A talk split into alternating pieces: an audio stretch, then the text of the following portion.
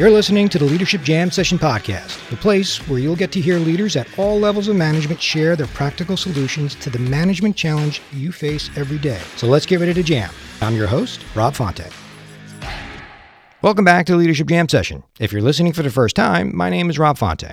I'm a leadership development consultant and coach with more than 20 years' experience in leading teams. For more information about me or how you can subscribe to the show, please visit my website at leadershipjamsession.com. Now, enough about me. Today's guest is Jason Ross, a psychotherapist who specializes in parenting, relationships, trauma, substance abuse, and wellness.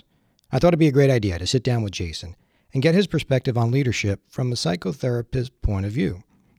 We'll also talk about any advice or guidance that Jason can provide on how to best manage not only our people during this pandemic, but our families as well. And any thoughts he may have on the mental or emotional effects of COVID 19. Oh, and by the way, Jason also has an interesting career that he likes to dabble in, which we'll get to a little later in the show. Jason, welcome to the Leadership Jam session. Thanks for having me. Are you ready to jam? I'm definitely ready to jam. All right, so let's start with a little bit of your background. And from what I understand, you are the son of two psychotherapists. That's correct. Actually, my parents were two psychoanalytically trained therapists so uh, very much Freudian uh, psychoanalysis. So kind of trained what you really understand, what you see in, in typical movies and TV shows, somebody lying on the couch. Tell me about your mother and your father. That's kind of what I'm. I've been raised with. Ah, so I've got to ask, how did that look? Go for it. well, we all sat around the dinner table asking each other how we felt about the meatloaf. Uh, we're when you grow up like that, you're you're you're definitely in a little more in tune with your emotions, you're definitely a little bit more encouraged to talk about how you feel. That's for sure. There was a little bit more room. My my parents were strict in some ways and very liberal in others. So the rules for me were a little bit different than other kids. I thought. Sure. I still think. Yeah, boy, that must have been fun um, or interesting growing up with you, particularly as as a friend. I think probably my friends were a little more hesitant to come to dinner at my house than anybody else's. Right, exactly. All right, so let's get into leadership. Uh, I was looking forward to sitting down with you and wanted to talk and get your perspective on leadership. And I have a saying that a lot of people who know me are familiar with that we have a lot of managers in this world, but very few leaders. And from your perspective, what do you think is, is the one or two things that, that separates great leaders from everyone else out there? I think there's an authenticity that would be different. I think with that authenticity becomes what you believe. So if there's a leader, you you buy what they're selling, so to speak, but you really believe in their intent that they want something better for you, and you're more likely to follow that. You're more likely to take direction from that. There's a real emotional intelligence there's more compassion and empathy. So you connect with it differently than somebody who just says well do this or do that that might be management. I completely agree with you based on what i observe. And, and it's amazing there's a lot of leaders out there that really struggle with that side of it. You know they, they call it the, the, the soft skills or they just call it fluff. And they really do struggle with that. They don't really put a whole lot of, of weight on it. But from your thoughts from your point of view you agree that that is a critical skill set that's needed for leaders. I think that's the the I think that's the difference right there. If I think of the people that I might want to listen to or follow, there's something in that empathy, emotional intelligence that makes you want to connect and you almost want to work for them. I agree. Maybe we can dive into that a little bit. Why do you think people struggle with that so much or don't believe in the impact that it could have? I think it goes back to the inordinate stigma we have with mental health as of right now. It's really part and parcel. People don't want to look at themselves and look at their deficiencies. Those who do, they're the game changers. They don't personalize it. They say, you know what, I'm going to show my colors and I'm going to work on them. How many people say, I can improve that way? I can improve my attitude. I can improve my willingness. It's not the bulk of people. We've been struggling with this for years and years and years. There is a mental health crisis. So at the top, well, let's face it, when you get power and control, so to speak, what's the odds you're going to want to look at it? It's only based on how emotionally intelligent you are. Well, it's interesting how you talk about there's a mental uh, or mental health crisis. I believe there's a leadership crisis as well. As I said before, you know, there's uh, a lot of managers, but very few leaders, and I do agree that that difference really does come from that the emotional side of it. It's interesting what you said as, as you get to, to the top and you get more, you know, you get that power And the ego certainly does tend to come into play a lot. Ego is the divider in terms of emotional intelligence. When your when your life is based around your ego, there's going to be a problem. When your life is based around your esteem, that's different. You're going to lead better. No question about it. Yeah, it's interesting. A lot of people, a lot of leaders out there love to throw out the term emotional intelligence as a catch all, and they really have no idea what it truly means. I'm certified to to teach a, a, specific course in as well as certain members of my team. You know, it does go much deeper than just throwing that term out there. As you talked about, it's you know self-esteem, even the decision-making, interpersonal skills, even the stress tolerance or stress management all ties into the emotional intelligence piece. It is interesting how some leaders just really don't understand the impact or how it is connected to true leadership. I am curious because what you were talking about before is also being very vulnerable. And yet, leaders really struggle with that piece of it. Absolutely. People struggle in general, right? So you would think at the higher levels, the question is how much of yourself do you want to really make vulnerable and exposed? Because you're potentially more open to attack, unless you really understand that the vulnerability can be a strength. Now, granted, that message is getting around more than it used to. But again, we can keep beating, you know, I hate to say beating a dead horse. Um, in this case, this mental health crisis has been around. Part of this is that the, the stigma, and also let's just say from the male gender, how they're not supposed to show vulnerability in the things that they've been taught. So if you're taught that growing up, well, what do you think's the chance that's not going to be your leadership style if we call it that? You're going to have a tougher time really getting people behind you again, it, it's the difference between being obedient and respected. You want to be respected uh, because that's going to motivate. You know, if a coach is a great coach, what he realizes or she realizes is that you motivate players a certain way, they want to go to bat for you. That's the difference that's emotional intelligence the person who can do that. Yeah and and the ones that can do that uh, have a tremendous following by their employees. And oftentimes a lot of these leaders get persecuted because of their emotional intelligence approach. There's this whole perception that you have to have this loud personality be very gregarious in order to be deemed a, as a leader. And you have a lot of leaders out there who are have a quiet presence but with their teams that presence is very loud and it's the way they approach their team and they are vulnerable. And that's the reason why people want to follow these leaders because they they're human. They present themselves as real world. And it's interesting. I, I you know there's there's leaders out there that with these egos and have arrogance. And I often thought, I'm curious to get your thoughts. Do you believe it's also a sign of some deep rooted insecurities? Without fail. The greater the, the ego, uh, the greater the insecurities. Um, I, I, have done a video on a big uh, chart about what that really looks like in some uh, more inappropriate terms that people might be able to understand. But for our purposes here, you can just pretty much understand it's it's an inverse proportion. People, if you see a really big ego, you, all you have to think is, man, what are they covering up? It's that simple. Yeah. And it's not really attractive to most people. You never hear anybody in a dating scenario like you know, there's all these dating apps. You never hear any of the the criteria on them. One of them being, do you have a big ego? They're not going to put that on there because no one wants to put that in. But if they did, you know, you'd be getting swiped left pretty much every time. Right. Exactly. So, yeah, egos ego is sort of the inverse of self-esteem. It's a defense mechanism. So not a great leadership trait. Every now and then, I'll come across when when a company brings me in to do a uh, management training workshop or whatever the case may be. I always come across every now and then a leader that is supposed to participate, where they'll make a comment, "Ah, I've been doing this for years. I really don't need any more training." And inevitably, what I come to learn is that they're the ones that need it the most. It's probably similar to as you talked about before how you know there's there's a negative stigma with therapy and the ones that say that they don't need it are probably the ones that need it the most. I got to imagine there's a correlation. For sure. That's it's almost like well I'm showing that I'm weak so you're not going to believe in me versus using it as a strength saying yeah I could always improve. Well which person do you want to hang out with or be led by?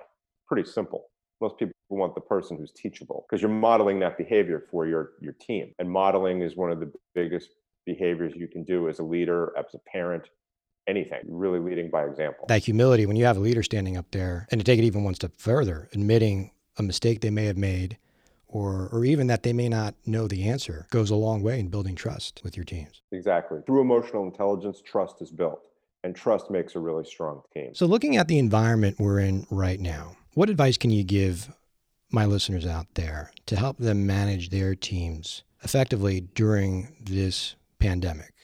Because there's a lot of challenges and stresses just layered on. I mean, look, it's managing people is hard to begin with.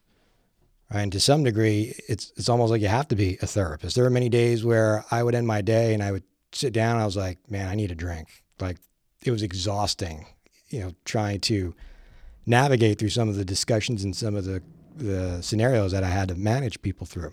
At the end of the day, if leaders want to change something, they have to look inward, obviously, but it's really looking at what are my defense mechanisms that are getting in the way of people attaching to me in a healthy in a healthy way.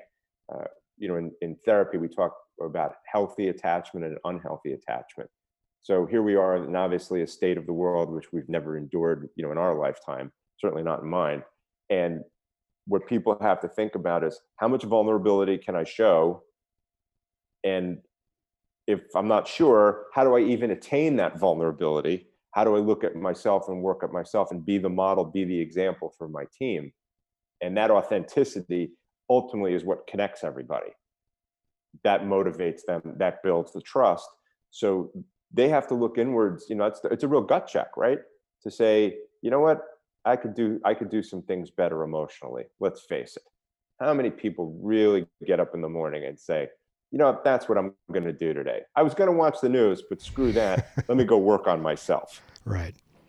Yeah. Right in the middle of a mental health crisis on top of everything else. Yeah. Right. And people are naturally fearful. So, what I do know from some people who are in leadership roles, they share their experiences of what they're going through right now. Therapists do that you know, I look, I'm, I'm open about what I do, especially therapists, you know, we have more on social media than ever.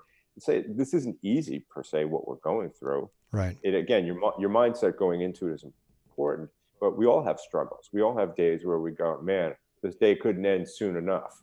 You know, I get, I can't wait for tomorrow, even though tomorrow might be like today. Right. Yeah. But we, we just want, we just want to get through it. So that vulnerability is so critical. All right. So let me ask you this. We talked about managers or leaders out there who just don't believe in it or just don't see the need in it. But you do have others that do see the value in it, but they're just not wired to have that level of emotional intelligence. It's, it's exhausting for them, but they know that they need to improve in that area. What advice or suggestions can you give them? Well, the first one for sure is going to be that they really need to be looking at counseling. They really do to look at their issues that get in the way of them being able to do that. Again, if they're in a leadership capacity, they have to say, how will this impact my ability to do my job really well? If I look at my own stuff, will that prepare me to be more open, more vulnerable, more flexible, and take over in a way that they hadn't thought before? So that's one thing I, I would say they need to do granted there's you know even books on the subject books on emotional intelligence like daniel goleman's there's uh, daring greatly by brene brown. Probably anything brene brown has written you should probably read. Her ted talk is worth yeah. watching. It gets people in a different mindset. So i think it goes back to the, the gut check to say okay this is a struggle for me. How can i change this? Well maybe i have to talk about why it's a struggle for me. Maybe it's something a little more rooted uh, a little more deeply rooted than I had wanted to admit. And I would argue that if you address it and you unlock the problem, you then got stronger. That puts you in a position of strength as a leader. No question in my mind. You know, you just reminded me that when you talked about before negative stigma with therapy, as you know, I, I do a lot of uh, coaching as well. There's a negative stigma attached with bringing in an executive or a leadership coach uh, because inevitably people think that, well, there's a problem with me or I need to be fixed. And it is amazing once people go through the experience, they really do understand the value that it can bring to them. And so, again, it's interesting how you brought that up because there's definitely, you know, that, that negative stigma attached to it as well. But people do need to reach out and, and ask for help. And people are afraid to, and they've been for years. I, I, it's getting a little better. I think the aftermath of this crisis will be there may be more of an emphasis put on it. But even now, I, I think we may have spoken about it, but people have asked me that right now they say, oh, you're, you know, people must be knocking down your door for therapy. And, you know, while I do coaching too, the fact of the matter is, people aren't that quick to get therapy. They're just not. They'd certainly even rather get coaching more so than psychotherapy. There's just a stigma attached even to the word. Granted, I've grown up around it my whole life, so it doesn't hit me the same way. Uh, but people are struggling with that. So they're more likely to shut down at first when adversity hits, when trauma hits. Eventually, it'll come out. I think it'll be tougher to deal with then.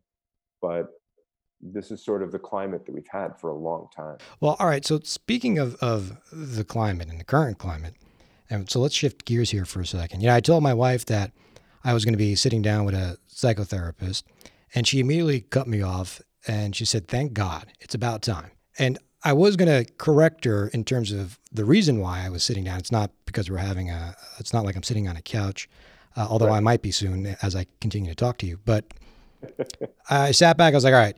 you know, why uh, why crush her her enthusiasm? I mean, we've been trapped together for the past two months, so let her believe what she wants to believe. I mean, it's all about leverage at this point for me. So my my question is, why upset her if it's not necessary? Exactly right. Um, so my question is, what are the effects that either the short term or long term effects that you see happening with COVID nineteen? I think short term, there's going to be an increase in anxiety. There's going to be an increase in depression. That's problematic. I think marriages that were struggling before are going to struggle more because everybody's on top of each other in the house. Because let's say, you know, for parents, the, the delegating of responsibility has been a struggle in the marriage. And now the children are at home and they need more support. You know, children are generally at school six to eight hours a day, they're under somebody else's care. So outside of the weekends, on a given night, you know, if a child comes home four or five o'clock, if you're lucky, again, you might be picking them up at three, but you got five to 10, let's say, those five hours where they're awake. By 10, usually they're going to sleep or they're out of your hair. So that's the short term. The long term is the divorce rate could go up I think we're going to have a greater crisis with mental health, unfortunately. And there's going to be, i will say a form of PTSD. Just I use it as a global term. I, people can question that use, but people who don't deal with what they feel and the impact of being sequestered, not being able to go out. So look, we're seeing it with people running out and you know running out to beaches, et cetera because they feel so cooped up, not necessarily realizing the potential consequence in the action, whether or not you believe the virus is a problem or not. So it's going to be long lasting. I think that the divorce rate would potentially go up, except for one factor people's financial struggles will be greater. Less people will be able to get divorced. It'll be easier to stay together, separate, but not legally divorced. And that's an odd situation to happen. And you see that happening a lot prior to the pandemic hitting. Yes, I think the divorce rate they said was somewhere between 50 to 60 percent. And my feeling was that doesn't include a percentage above that for people who want to get divorced but are too afraid to or don't. Now what's going to happen? So that impact is very big, and that impact for children is big, and that also, to take it around, will affect how they function and how they might lead too. You know, I was having a discussion the other day with a manager who I'm coaching, and and I asked her how, how she was just just in general how she's doing and you know it's I'm, I'm exhausted both her and her husband work full time at home obviously now but have kids three you know three kids uh, all young and she's having to do shifts she can only work like four hours and then the husband will take over and then she works again at night. And i'm sure there's a lot of that that's going on which can be exhausting physically and mentally. The emotional stress isn't necessarily incrementally worse. It could be exponentially worse. And talk about all the people who've been working on the front lines. We we, we can't be sure what they're going through. Yes I, I believe they're very much steeled ready to do it but it doesn't mean it doesn't take a toll i'm i'm set up online volunteered for new york state where i'm also licensed just to be able to treat work with any emergency workers who need it because i just think it's that important let's talk about that what advice or, or guidance can you give to people right now that could help them to do things currently that might also help avoid uh, or mitigate some of the, the mental health issues that may come out of this? The biggest one would be staying emotionally connected. That may mean that you talk enough to your partner, a friend, loved one, family member, whoever it is, that you don't shut it down. You don't get into this, well, you know, it sucks and other, other people have it worse too. So I can't feel bad for a sec. That's kind of invalidating. I don't think that's the way to go. I think this is where people actually should go the opposite to talk and get everything out, not keep it in. It's actually more toxic now than ever because we're all, you know, families are crammed in the house together generally. Yeah, they might go on a run, but they got to come back eventually. I don't care how good a runner they are, they're still coming right. back. So I think people have to take it in stride to say, you know what, I have to be a little bit more fair to myself, a little bit more kind and compassionate to myself to give myself the time to let my guard down. And if they do that, that will absolutely lower the intensity of impact that feelings could have on the human you know emotional and stress system. So i think that's a critical piece. Everybody should be doing that. That's great advice. Well, let me ask you the other question here. What good might come out of this? There's a few things. One it could be an opportunity that people actually take their mental health a little more seriously not realizing before wow i kind of took it for granted. I think we got a little bit of a wake up call let's say on 9-11 that we weren't as safe as we thought. I think that's a general consensus people have. Now we see that this has happened and the potential is there. So people can take their mental health more seriously. They damn well could take their physical health more seriously. We also, with a mental health crisis, we have a physical crisis. We've had obesity, diabetes, cancer, smoking. People could take that really seriously. More emotional connection. We actually could be more vulnerable in a healthy way and be more emotionally connected. We might value things, we might value the quiet time. Let's face it, the, the, the hustle and bustle has died down quite a bit. And I'm not saying there isn't a lot of urgency. People are struggling everywhere miserably. It's terrible. For people who can be a little bit mindful, they can say, wow, what if this becomes my norm? Can I function this way being connected? Can I function this way in my marriage? How can I take care of my health? And what kind of future do I really want? I imagine for some people, their bucket list might look a little different now. This could happen. Wow, how precious is life? If you didn't value it before, you might now. Well, I think that's worthy. It does offer a lot of uh, self reflection and to reevaluate your current state of affairs. I think a lot of people are getting that opportunity. So if that was the only thing that happened, a heavy price to pay for it. So I hope people get the memo because look look what happened here. I mean this this is you know people are struggling across the country financially, emotionally, physically, people dying. So what are you going to do with what you have in the time that you have? And you know, actually, as as we talk about this, even from the leadership side of it, uh, I I see it anecdotally, but I do think it is helping some leaders, the ones who do struggle to connect with their people, that it's forcing them to really increase that that skill set around connecting and and I actually had one manager who I was talking to the other day that you know this this virtual setting actually has been helping him to communicate better. It's forced him to. That's going to be one of the changes. Some people are going to see this opportunity is actually pushing them into vulnerability and uncomfortability in a way they never anticipate. Because if they don't, it, it's sort of a win or lose situation. So they're they're seeing, wow, I I I I need to show up I need to show up and connect with these people. Great. If that helps, I, I mean, you know, to have to go through all this and not have benefits is just tragic. Nothing but tragic. It's a tragedy as it is. But to be able to gain something that, you know, humans have a little more compassion for each other and a little more connection, you know, we hard to argue we don't need it. Yeah, I, I think that's great. We always go to the dark side of the equation. And I think it's important to focus on well, what good what good may come out of this and to try to focus on that as well. Great insight. All right, so one last question for you. So, as I mentioned before, you have a, a unique background where you do dabble in another career. And so you are an actor, writer, and I'm curious, how did you get started in that career? Three years ago, I made the decision to follow through on becoming an actor, which I wanted to do when I was 20, 21, 22, and I was not confident enough to do it, even though I had a a pretty well-known manager who was willing to take me on as a client. I was not ready. So I started doing stand-up at 19, 20 years old. I've been a musician. I've done that throughout my lifetime, but I became a professional working musician in my 40s. And I waited, waited. I built my career up as a counselor.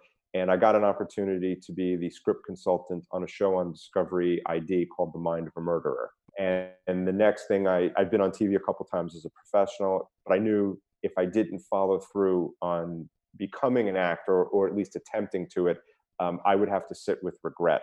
And I sat with it long enough that there was no way I could do otherwise.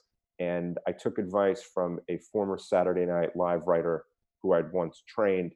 I asked him, What do you do if you want to do what you do for a living? And he told me verbatim what to do. It took me 15 years to get around to it. And I followed through, basically said, I'm going to run into the wall head first and see what happens. The only failure will be not trying. And uh, I began, I moved back up to New York to Brooklyn. I began to book gigs. And uh, I'm three years in. First two didn't have a uh, an agent for most of it, but I've had a I've had a nice run. I've been on TV multiple times in different shows, and uh, while maintaining uh, my practice, which I risked in doing it. So I kind of know about vulnerability uh, bucket list. um, I, I, I live my bucket list out all the time, and I get to do the work that I want to do.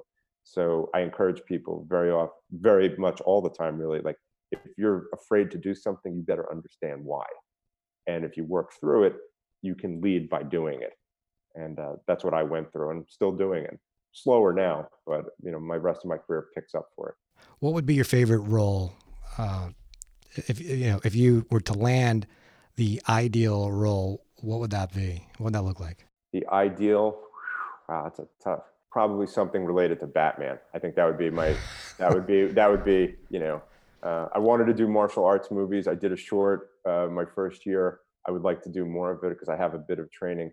I would love to do something related to crime uh, or Bat Batman's. I, I, find fascinating the so psychology. The, the, the Joker side of it or the Batman side of it. in that case, I, in that case, I would take either. I actually worked background in the Joker movie. I did. Uh, I spent a day on set just so I could watch Joaquin Phoenix. Really, and it was yeah, it was fabulous. It was it was worth the price of admission. I flew up to New York to do it. Done a lot of the nice guy characters, but one time I did the not nice guy character, and uh, that was the most intriguing. And I realized being the bad guy was much more interesting than being the good guy.